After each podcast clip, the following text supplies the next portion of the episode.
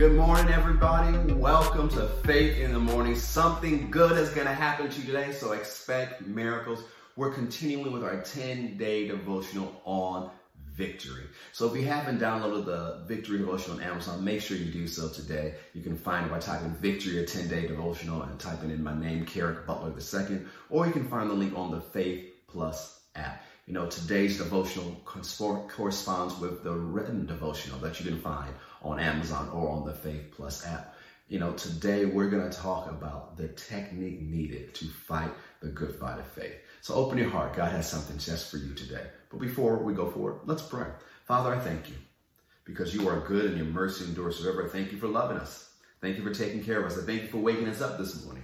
I thank you for strengthening us for the fight. I thank you for giving us insight eyes to see, ears to hear, heart to see, and know your will and your plan for us today. So as we take this time to gather together, we invite you into our places and our spaces, Father. Move upon our hearts and upon our minds so that we can make the right decisions to live this life of faith you've called us to live. So Father, I thank you for this and I give you the glory. And we pray for those in authority.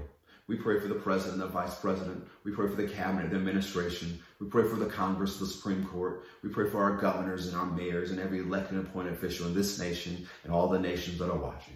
We lift them up to you, Father. We pray that you grant them wisdom and understanding, that you lead them and guide them in the ways that they should go. We pray they won't listen to the left or to the right, but they do what you've called them to do, that they yield to the plan of God for you said the heart of the king is in the hand of the Lord, and you turn it where it should go. So, Father, we pray that you turn their hearts towards righteousness, that you serve the right people across their path to minister the word to them in a way they can receive it, that you surround them with godly counsel, men and women full of faith and of the Holy Ghost who are advising with thus saith the Lord. We pray they will be caught up in the left or the right, for they do what's best for this nation. Above all things, put you first.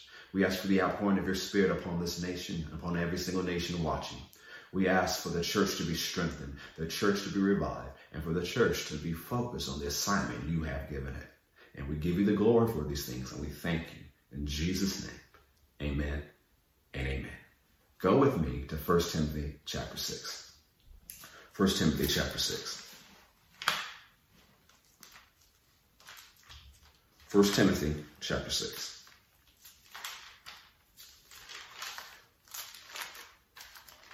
I encourage you, if you haven't already, make sure you download the devotional on Amazon. It's going to correspond with what we share today. Let's go to 1 Timothy chapter 6.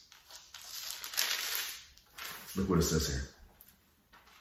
Fight the good fight of faith. Lay hold on eternal life, whereunto you are also called, and has professed a good profession before many witnesses. As we talked about yesterday, that the emphasis on the first part of this verse is fight he said fight twice. This lets us know that we're going to have to fight in this life. If you want to experience victory, yes, victory is a gift, but you still must show up on the battlefields of life and fight the good fight of faith. God will give you the victory, but you still must fight the good fight of faith. You still must engage with the enemy. You still must face the circumstances and situations from life. You're not supposed to run from it. You're not supposed to ignore it. You're supposed to face it. You're supposed to take it head on with faith in God. So we talked about fighting the good fight of faith, but we also need to talk about what makes the fight good. Now, we can talk about that one of the reasons the fight is good is because we win in the end. And that is something good to know that God's going to give us the victory. Yeah, it may look bleak, it may look bad, but when it's all said and done, we win because God is going to give us the victory. God causes us to triumph. He always causes us to win. You know, He is on our side. If God be for us, who can be against us? We're more than conquerors through Him that loved us. God is lives on the inside of us. And we can celebrate all those wonderful truths because it's true. And one of the reasons a good fight is because of the way we win and that we win. But also, it's also a good fight because of the way we fight. The outcome makes it good, but also the way we fight makes it good. So let's say if you were at a boxing match and people describe a good fight not just because someone won, but it was because of the techniques they use to win. They may talk about the right hook or the left hook. They may talk about how the person moved and how they blocked and all the different things that would describe good technique. And so if we want to have a good fight of faith, if we want to fight the good fight of faith, we need to make sure that our technique is on point.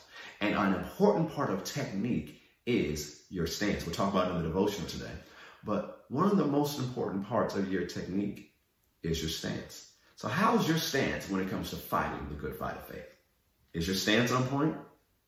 Or is your stance a little weak? Because you know, you can punch. If you have a bad stance and you can punch and you can fall over because you lost your balance.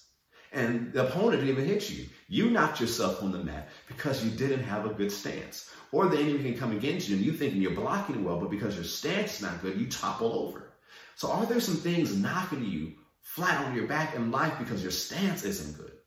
Or are you trying to go forward in life, but you keep falling flat on your face because your stance isn't good? Stance is important to offensive techniques and defensive techniques. It's one of the basic things you need to know. And you need to have a good stance if you're going to fight the good fight of faith. Let's take a look at our stance. You know, when you think about a stance, you think about the left foot and the right foot and how you plant and how you move and how you can do these things. So let's look at the left and right foot, if you will, of the stance of the good fight of faith. Go with me to Ephesians chapter 3. Ephesians chapter 3. Ephesians chapter 3. We're going to look at verse 17. This is part of a prayer that Paul prayed for the church at Ephesus. This is a prayer that I pray for you every day. It's a prayer that I pray for all those who are part of Faith Christian Center and watch on Faith Plus every day. It says in verse 17, praying that Christ may dwell in your hearts by faith, that you be rooted and grounded in love. Rooted and grounded in love. See, I love how he uses both, rooted and grounded. To me, it sounds like a stance. It sounds like being stable in love. You know, when we think about a root of a tree and that when the roots go into the ground, it brings the nutrients in that the tree needs. And so from the roots, they're rooted in the love of God. It's flowing through you. You're, you're tapping into the very love of God and it's strengthening you and bringing the nutrients you need in your spiritual life. So we can say one leg of our stance is in the love of God. And everything we do, we need to make sure we're rooted in the love of God. God's love for us. We must understand how much God loves us. We have to understand that. You know, some say, oh, I know God loves me. Some person can say it philosophically. Or they'll quote the song they learned in children's church or kids' world, talking about, yes, Jesus loves me, this I know, for the Bible tells me so. But how much have you let that truth get on the inside of you? About how much God loves you. Because truthfully, some of us believe it up here, but we don't let it go down here because like, well, I've made some mistakes. I've done some bad things. I know I haven't done what God's always wanted me to do. Yeah, I know God loves me, but, you know, he may love someone else more than me. And then if that's the fact, and that's what you really believe, you're not as rooted and grounded in the love of God as you think you are. God loves you, period. You know what tells us in John 17 when we look at the prayer of Jesus? God loves you as much as he loves Jesus. So say that with me. Say, God loves me as much as he loves Jesus. If you're watching a place where you can put it in the chat, put it in the chat. Say, God loves me as much as he loves Jesus. Say it again. Say, God loves me as much as he loves Jesus. One more time. Say, God loves me as much as he loves Jesus. See, that's something you should say every day. Because one of the things when you do that, this is love growing and perfecting, being matured in your heart, as it talks about in First John. And when that love grows and perfected and matures in your heart, guess what? It flushes out fear. And so when you're intimidated about this, I'm afraid of something, you thinking on the love of God sets you free from fear. So you need to know how much God loves you and how much he loves others. So in everything we do, we must make sure that we are planted in the love of God, stable in the love of God. If you're going to fight the good fight of faith, you to know how much God loves you, that God is giving the victory because he loves you. Now, even tells us in Galatians that our faith works by love. Our faith is made effective and efficient by love. Or let's say this way, your faith is fueled by love. If you have a car that's either working on, you know, gas or petrol, if you know the place around the world, or on electricity, if there's no fuel or no electricity in your car, your car is not going far. It may not go anywhere at all. It's only going to go as far as the charge or the fuel lets it. And so your faith will only go as far as your belief and how much God loves you. And if you want to fight the good fight of faith, you're going to have to know how much God loves you. Because you know that no matter how it looks, how bad it looks, your God loves you. So you have confidence and trust in him. You're engaging with the enemy. You're doing your part knowing that God is going to turn the situation around for you and you're going to experience unprecedented victory. That's what God is doing in your life. So half of the stance is our belief in how much God loves us and how much God loves others. But there's another part of that stance. And go to Colossians chapter 1, verse 23 with me. And we'll look at the other part of the stance. Colossians chapter 1, verse 23. There are two parts of the stance that we must look at.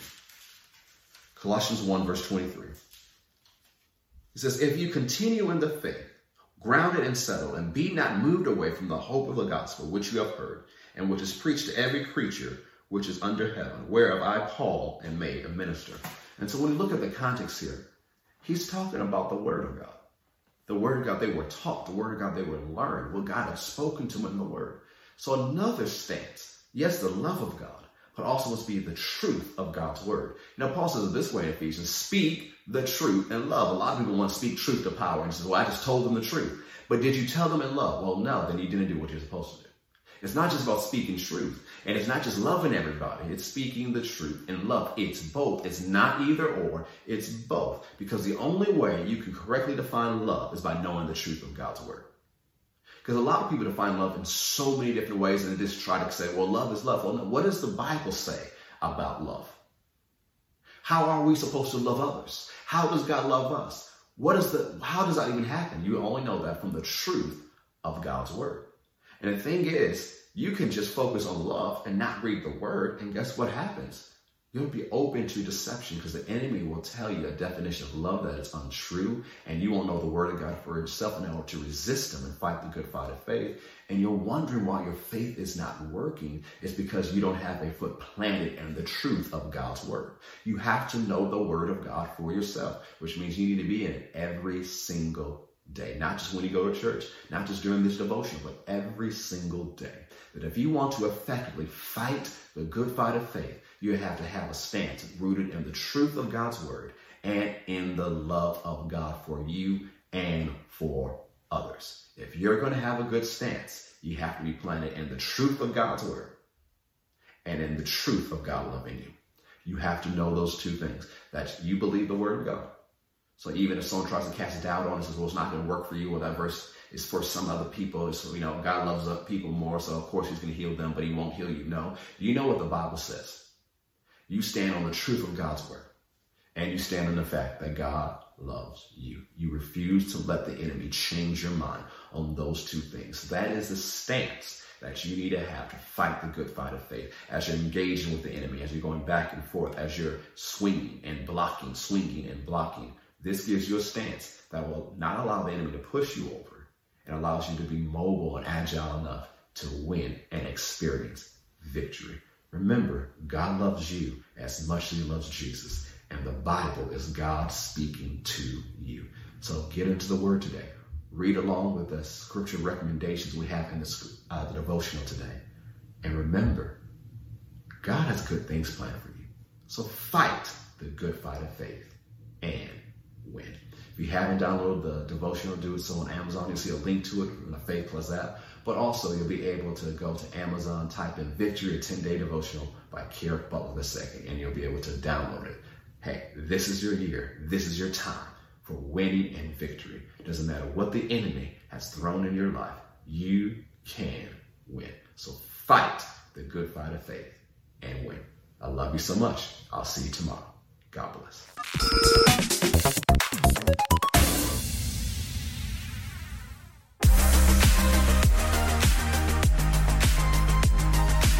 I saw God do something wonderful, so now I'm programmed to expect a miracle. Now you're broadcasting from the top of the world to the bottom